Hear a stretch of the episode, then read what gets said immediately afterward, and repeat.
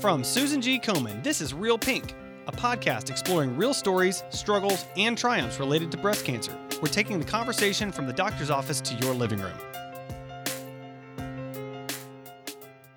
When someone has metastatic breast cancer, it's scary for them and for you. What can you do to really help? What should you say? Is it better to just listen? Today's guest received a de novo metastatic diagnosis in January of 2021 and then elected to retire early from a 30 year technology sales career in order to slow life down and focus on family, friends, and thriving with MBC. Carlee Dixon's surprise diagnosis also inspired her to learn as much as possible about breast cancer and take every opportunity to educate friends and acquaintances about breast cancer prevention and the day to day reality. Today, Carlee is here to shed some light on how to best support those who are living with metastatic breast cancer. Carlee, welcome to the show. Thank you, Adam. I'm really excited to be here. I'm excited to talk to you about this because I think it's so important for us to hear your perspective and just to know uh, know how to support and what to say and, and, and what not to say, really, too. So, uh, but let's start with you. Uh, can you start by sharing your breast cancer story with us?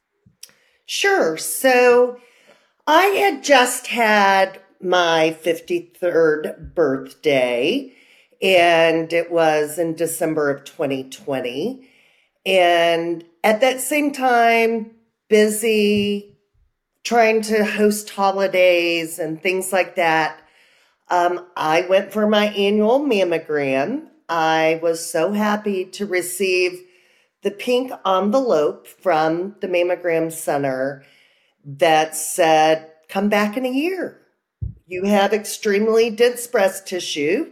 We saw no abnormality. Come back in a year. So that was uh, right before the holidays.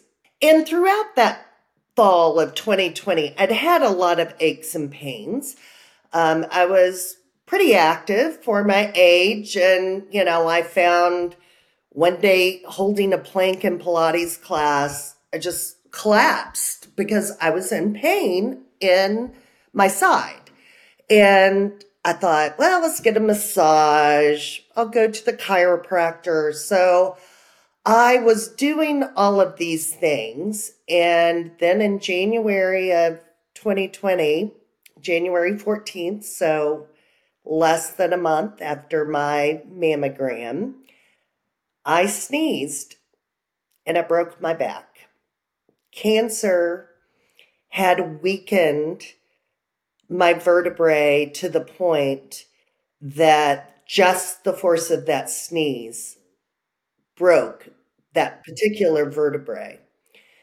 My son was 19, home from college, and I was laying on my office floor and I was like, well, go get me a heating pad and bring me some ibuprofen. And, you know, I've got another conference call coming up. So let me just lay here and take it. And then, you know, because he was wanting to get me to the ER, which did happen a few hours later. So in the ER, after a number of CT scans and MRIs, I, the young doctor, who I know was very well meaning, but had really not learned a bedside manner, came in.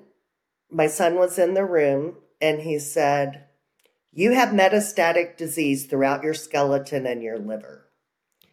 And it's not liver cancer and it's not bone cancer. But we don't know what kind of cancer it is. And my 19 year old is in the room, and we're both having a com- kind of a freak out moment. I was like, wait a minute, did you say I have cancer? And he said, yes and we're just starting the investigation. We're going to do our best to make you very comfortable.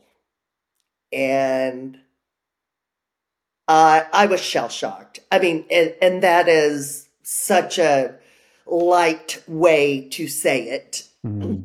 Yeah. So I immediately had surgery to fix the vertebrae, but um, we had counted 33 bones that had shown cancer in my body. So it was very extensive. Had a few days in the hospital, of course, and then um, all the investigation, and we found out it was breast cancer. Hmm. Wow. So I had never missed a mammogram. Doctor said I had had breast cancer between two and five years prior to my diagnosis. So my cancer wasn't just so aggressive that in fewer than 30 days it spread throughout my body. It had just been missed with imaging. And the interesting thing is, I do have a family history of breast cancer on my father's side. That had been on my chart for 20 years. And mm. there was a lot of there was a hypothesis that genetic breast cancer could not pass from the paternal side. It was only passed from the mother um, back 20 years ago. Hmm. Uh, so, anyway, I had been doing self exams in the shower. I wasn't great about it, but I was doing them monthly or maybe every quarter, and I'd never felt anything. And when we found that first breast cancer, the doctor was telling me where it was, you know, and trying to show me. I was like, I've been doing my self exams, I haven't felt it. And he said, lie down and put your hand behind your head. And when I did that, was plain as day. Hmm. And, you know, we don't do a good job of educating people exactly how to do breast self exams. They can't just be done standing up. Hmm. Um, so that is my diagnosis story. I am happy to report I'm doing very well. Um, I have responded great to treatment. That's great. I love that. I love that. So, uh, so I understand you're part of Komen's MBC steering committee, and you're a strong advocate for the MBC community. Uh, what made you decide to do that and, and get involved? Well, I was in sales for 30 years, and probably everyone who knows me would say I have a big mouth and a, a loud mouth. And really, after I got through the shock and I began consuming everything I could about breast cancer and cancer in general, I thought, this is how I can really make a difference is I can become involved in the breast cancer community. And I can advocate that women ensure they're getting the right screening and they know how to self screen. Yeah. And so that was, and I had, I had participated many years in Komen's breast cancer walks and they're headquartered in Dallas, Texas. I live in Dallas, Texas. They were a household name to me, if you will. And when I saw all the resources that they made available to breast cancer patients of all ages, it was then that I decided they've got the fattest wallet. And even if I just get a share of that wallet, that share's bigger than most other organizations could provide. Yeah. And so that's why I decided to align with the Komen Foundation. Hmm. I love that. I love that. So, so since being diagnosed, now I know you've heard a range of things of people who just have no idea what to say to someone living with metastatic breast cancer. So, so I wonder if, if you can tell us a little bit about that, um, why getting it right is important, and how uh, it can impact another person that's going through the breast cancer experience. Right. Um, I think even many early stage breast cancer patients don't really understand that metastatic breast cancer is stage four breast cancer, means that it's spread to distant organs in the body. So, if breast cancer patients don't know that, of course, so many people in the general public don't even really know what it is, or the prognosis, or what treatment looks like. It's not incredibly important to get it right. Frankly, I have learned that people who reach out do it with the best intentions. People don't reach out to say something that might trigger me or upset me. People are re- reaching out because they care. But some of the things can be very hurtful. Hmm, yeah. So, so let, let's let's talk through a few specifics if you don't mind. So, like, let you know maybe some examples of like say this instead of saying that. So, for for example, um, I know in the MP, MBC community that uh, you don't prefer to be called survivors, you prefer to be called thrivers. Um, you know, can, can, you know, walk us through that, and then maybe walk us through a few other examples if you don't mind. Yeah. So the thriver community is, um, and I think there may be, there's probably metastatic breast cancer patients who don't like that word either. Yeah. But everyone with this diagnosis has faced the cruel reality that you're not going to survive it. At least no one has yet. I'd like to be the first, and I know there are more than 200,000 other women living in the US that would like to be the first too. But the science says we're not going to survive it. But finding a way to have a full and fulfilling life is thriving. That's the definition of thriving. Yeah. And maybe it's not cl- climbing a mountain, but you know, it's taking your dogs on a 30 minute walk. Hmm. And so thriving is, in my opinion, doing what you can do in a way that you're still comfortable and it's not causing any pain and puts a smile on your face. I love that. I love that. Uh, I wonder, you know, can you give us some other examples of like, you know, maybe don't say this, maybe instead say this, or or even Right. or even some examples of like, I mean, just just what to do, what to say, when to call. I mean, just something because I Right. think it's it's such a it's such a big thing that so many of us are fully unfamiliar with. That's right. Um, and we just and don't don't just have any concept of how to approach it. So so just kind of walk us through a little bit of that if you don't mind. to set the stage on this, stage four breast cancer looks a lot different than early stage breast cancer. Early stage breast cancer, there's usually going to be surgery. Very commonly, there will be chemo, IV chemo, where you lose your hair, you lose a lot of weight, you take on a gray color. And um, I think what gets those patients through is that they know it's temporary. Hmm. Um, metastatic breast cancer, we still have that. We have members of our community who, because of their cancer, require IV can- chemo, losing their hair, and all of that. But there's a large number of people in the breast cancer community who are taking a new generation of breast cancer drugs that really focus on slowing and trying to control cancer growth while delivering quality of life to the patient. Hmm. So, with that as the backdrop here, one of my favorites is, Oh, you look great. And instead of saying that, I wish they would say, Oh, you look really nice today. You look really good today. How are you feeling? Hmm. Because if you're going to see me out and about, I'm, in all likelihood, I'm going to make a little bit of effort. So I hope I always look a little better than I feel. um, but that's one where so many people in this community, and, and I understand this, feel like that minimizes Hmm. our day to day struggle. Interesting. So, so that's one. Um, another one. When do you finish treatment? Well, Mm. again, back to that cruel reality. We never finish treatment.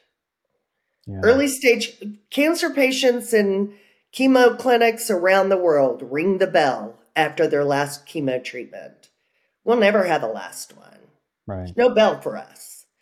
So asking when you're going to finish treatment is it's a it's kind of a knife in the heart. Hmm. But instead saying how are you doing on treatment? Hmm. How are you tolerating treatment? That's different than saying, when do you finish? Yeah. And again, I don't think people say this with, you know, meanness in their heart. They just don't know. Yeah. Yeah. Another great example is like, oh, you got diagnosed with breast cancer? My aunt just died of breast cancer. Yeah. So, trigger warning let's try not to talk about people dying of breast cancer in the first six months of someone's diagnosis, at least. I mean, even Suzanne Somers dying a few weeks back, she died of metastatic breast cancer.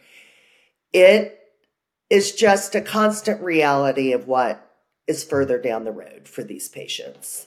Yeah. I mean, it's hearing you talk too. It sounds like, um, well, I, I guess hearing you talk and hearing other guests on the show talk, it sounds like a lot of times what I'm hearing is that you want to be seen as a person first, not as a patient first. Is that is that a fair statement? Um, is that is that kind of how you see it? Uh, yeah, of course, I of course I see it that way, and I want to be viewed like that by my medical team too. I want them to know that you know their efforts can put that smile on my face, can Yeah. give me a weekend getaway, can do the things that you really want when you dream of retiring, all the things you think you want to do, and just getting maybe you just get some slivers, but yeah, being viewed as a person and a person who enjoys these things and isn't just running back and forth to get another IV is is important.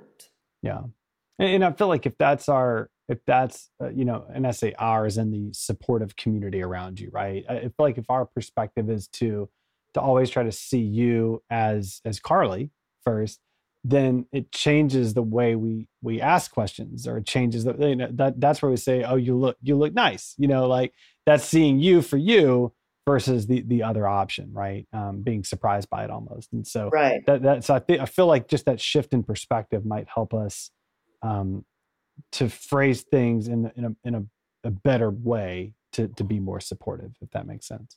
Yeah. And, and Adam, there's one more thing that I would encourage. Again, especially within the first six months. Your friend, acquaintance, family member who has received this diagnosis, they need 100% confidence in the treatment plan that they've selected, whether that be a conventional treatment plan or you know, maybe Eastern medicine or a more holistic approach to the disease. It is the amount of unsolicited medical advice that cancer patients get is overwhelming. And so I have asked my friends, and some of the information has been great that they've sent me. And I say, well, when it comes time when my cancer outsmarts what I'm on now, I'm going to look into this. But I think it's very important for people who believe in alternative therapies or only in conventional medicine, ask the person who has the diagnosis, would you like to learn more about this? Hmm. Hmm. because the unsolicited medical advice makes you feel like, well, maybe I'm not doing everything right. Hmm. Maybe, may, maybe I should change things. And then I'll, I'll think through it and I'm like, well, why would I do that? I had a stable scan earlier Right. this, you know, a few months ago. Why would I change now? So I think it's important to ask permission Hmm. to share that your opinions and that advice. And Hmm. you know, in reality, that goes for things outside of cancer. When someone's Yeah. sick, Yeah. if you don't have an MD, like ask before you offer. It, it kind of reminded me of uh, people that like to to share parenting advice, you know, and uh, Exactly. everybody's got an opinion, and um, Uh, yeah, That's right. I'll, I'll leave it at that. Right. So we've all we've all been there. So so I'm curious for our audience that has MBC. Uh, do you have any tips on how to speak up, or even if they should speak up when someone says something that's not particularly helpful? Well, I, I do think that's personal choice. My approach is on the if if I didn't know, I'd never know. You look great. To something like that is thank you so much for the confidence. It really means so much to me because I haven't been feeling well. Hmm. Or I usually I, I'm very upfront, so I will generally say my piece at the time. I know others who will just kind of alienate that person from their lives. Say they upset me. Every time she comes over, she upsets me. I, I just don't want to spend time with her anymore.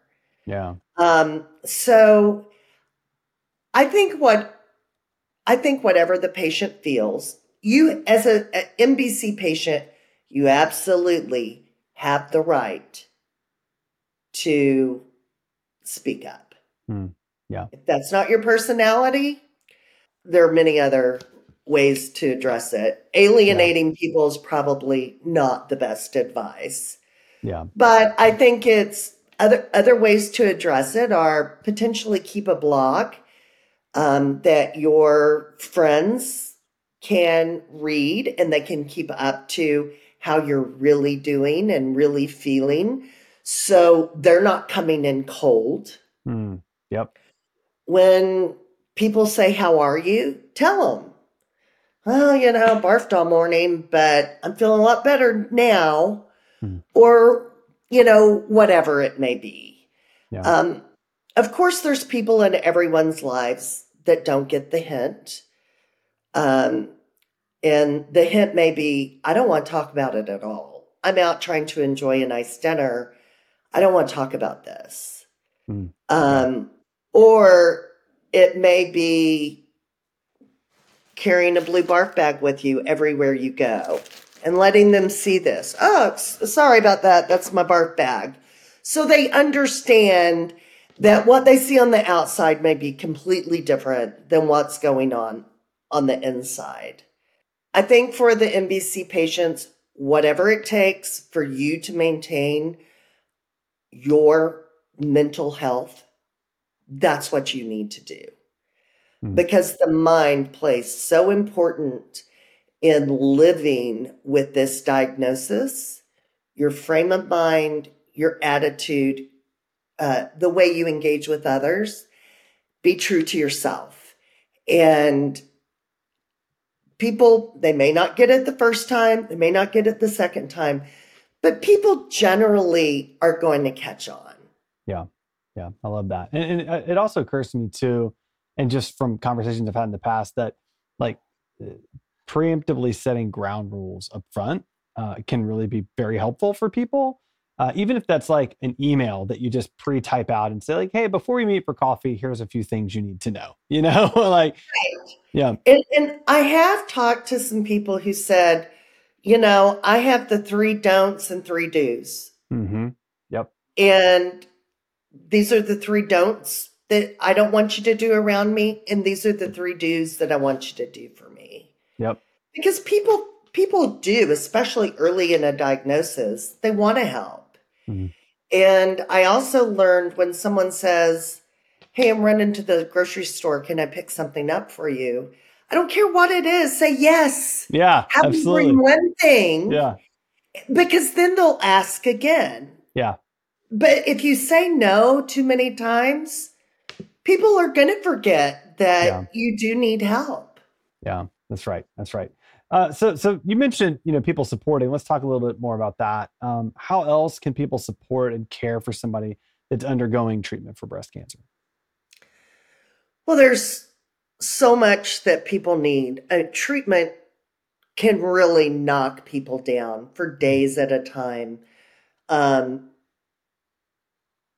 people with families at home, they need a meal, even if you just DoorDash it. But to take the burden of cooking a meal for your family when you feel so bad, it that's really key.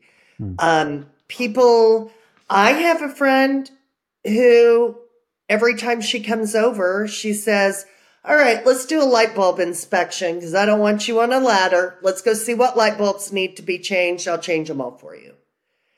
I never dreamed that that would be like something I would talk about on a podcast, but it is so helpful. And um, so people need rides to treatment. Almost everybody can drive themselves there, or a lot of people can, but a fewer number of those who could drive themselves there could drive themselves home. Hmm. Go with them to treatment. If they have doctor appointments, go with them. Um, because it's kind of a lonely place and you're there and you're wearing the wristband. So everybody in there knows you're the cancer patient.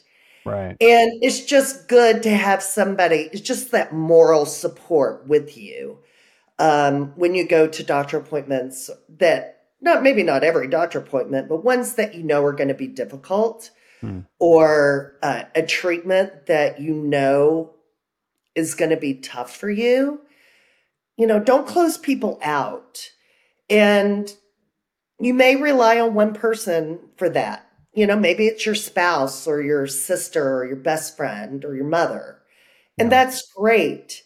Um, but if you have a group of friends who is offering, I would recommend, you know, kind of spread it out, let different people go, because then those people will have more of an idea of a day in the life and they can also help share your message. Yeah, I love that. That's great advice. That's great advice. Um, well, Carlee, this has been you know fantastic. Um, I really appreciate you giving us your perspective and, and just helping us to better understand how we can support you and, and, and so many others in the MBC community. Um, do you have any final words of wisdom or final advice that you'd like to leave with our listeners? If if you have a friend or family member and you're really struggling, what do I say? Ask. Hmm. Doesn't take long for us to know what really lifts our spirits. And so if you don't know, ask. I think about all the times before my diagnosis and even things, um, friends who have a death in the family. Hmm. And you don't know what to say. I think it's perfectly fine for someone to say, you know, I don't know what to say, but I'm here for you. Yeah. And you know, share with me what you'd like to. I'm I'm here. I'm listening.